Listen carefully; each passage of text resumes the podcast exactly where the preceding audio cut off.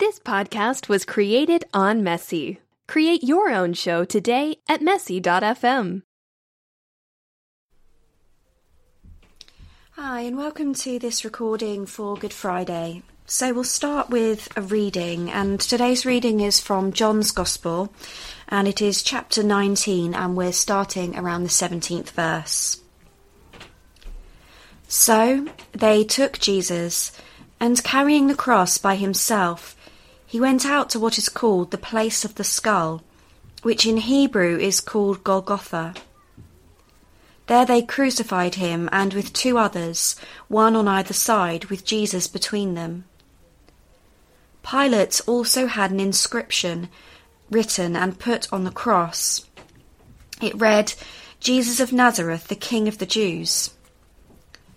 Many of the Jews read this inscription, because the place where Jesus was crucified was near the city, and it was written in Hebrew, in Latin, and in Greek. Then the chief priests of the Jews said to Pilate, "Do not write the King of the Jews, but this man said, 'I am the King of the Jews.'" Pilate answered, "What I have written, I have written." When the soldiers had crucified Jesus, they took his clothes and divided them into four parts, one for each soldier. They also took his tunic. Now the tunic was seamless, woven in one piece from the top. So they said to one another, "Let us not tear it, but cast lots for it to see who will get it."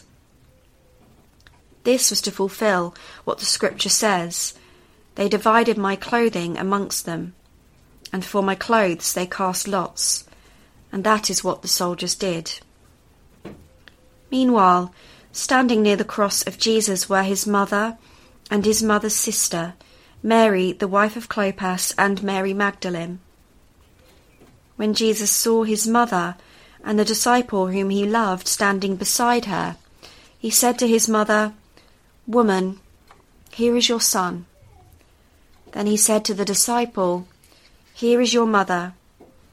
And from that hour the disciple took her into his own home.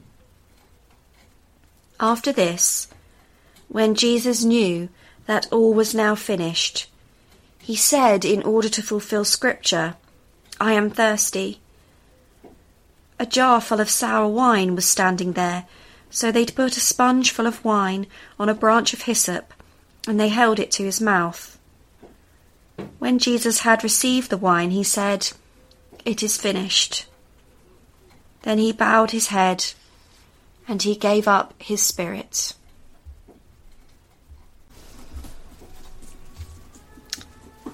After all the chaos that had surrounded Jesus in the last days, weeks, and months of his life, it all comes, finally, to this moment. I wonder how that felt.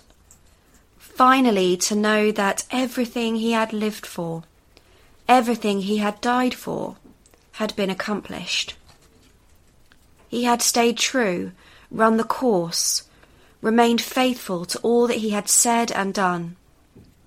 He preached love, and he had loved. He taught faith, and he had remained faithful. He spoke of a better kingdom, a better way, and he had remained true to that ideal, even when it cost him his life.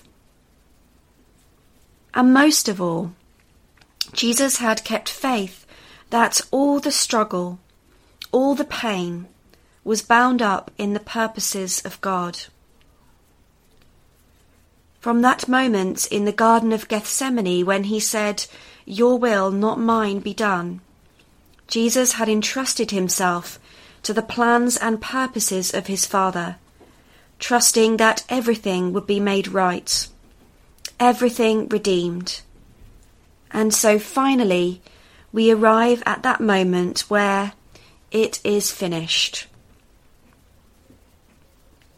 In the book The Shack, which tells the story of a man called Mac, who contends with God over the tragic loss of his young daughter, there is a beautiful moment where God reaches out to catch Mac's tears in a small glass vial.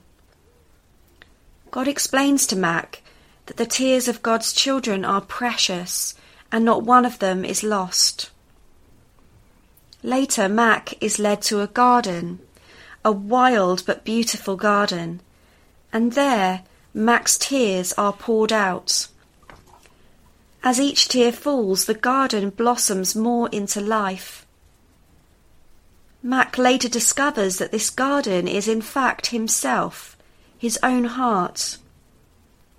His tears have not been unnoticed. They have not been in vain.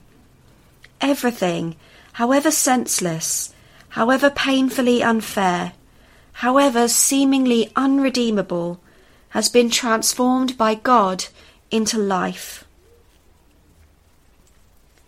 I find this to be a beautiful illustration of the redemptive power of God, so powerfully seen in the cross. When I hear Jesus' words, "It is finished," I hear within it a sigh of relief. The Gospel writers all agree that in the last moments Jesus gave up his spirit. In Greek, this is translated as pneuma, which means life force or breath. In that moment where Jesus utters those words, "It is finished," I can feel that sense of release and relief that comes from faith in a God who sees no tear wasted and who can take any darkness, even the darkness of the cross, the darkness of death, and turn it into light and life. As Psalm 139 reads, "Even darkness is not darkness to you, for night is as bright as the day, for darkness is as light with you." At the heart of the cross is this moment, and in every life this moment comes too. After all we have strived for, after everything we have tried to be and to do, that moment of release comes for us all. And this moment, I believe, is primarily about not who we are, but who we believe and know God to be. Jesus knew God to be the one who can be trusted in the deepest darkness, the one to whom he could entrust his spirit. And so, in that moment, all four gospel writers agree, this is just what he did. It is finished, and it was. And yet, as we know, it had all really just begun.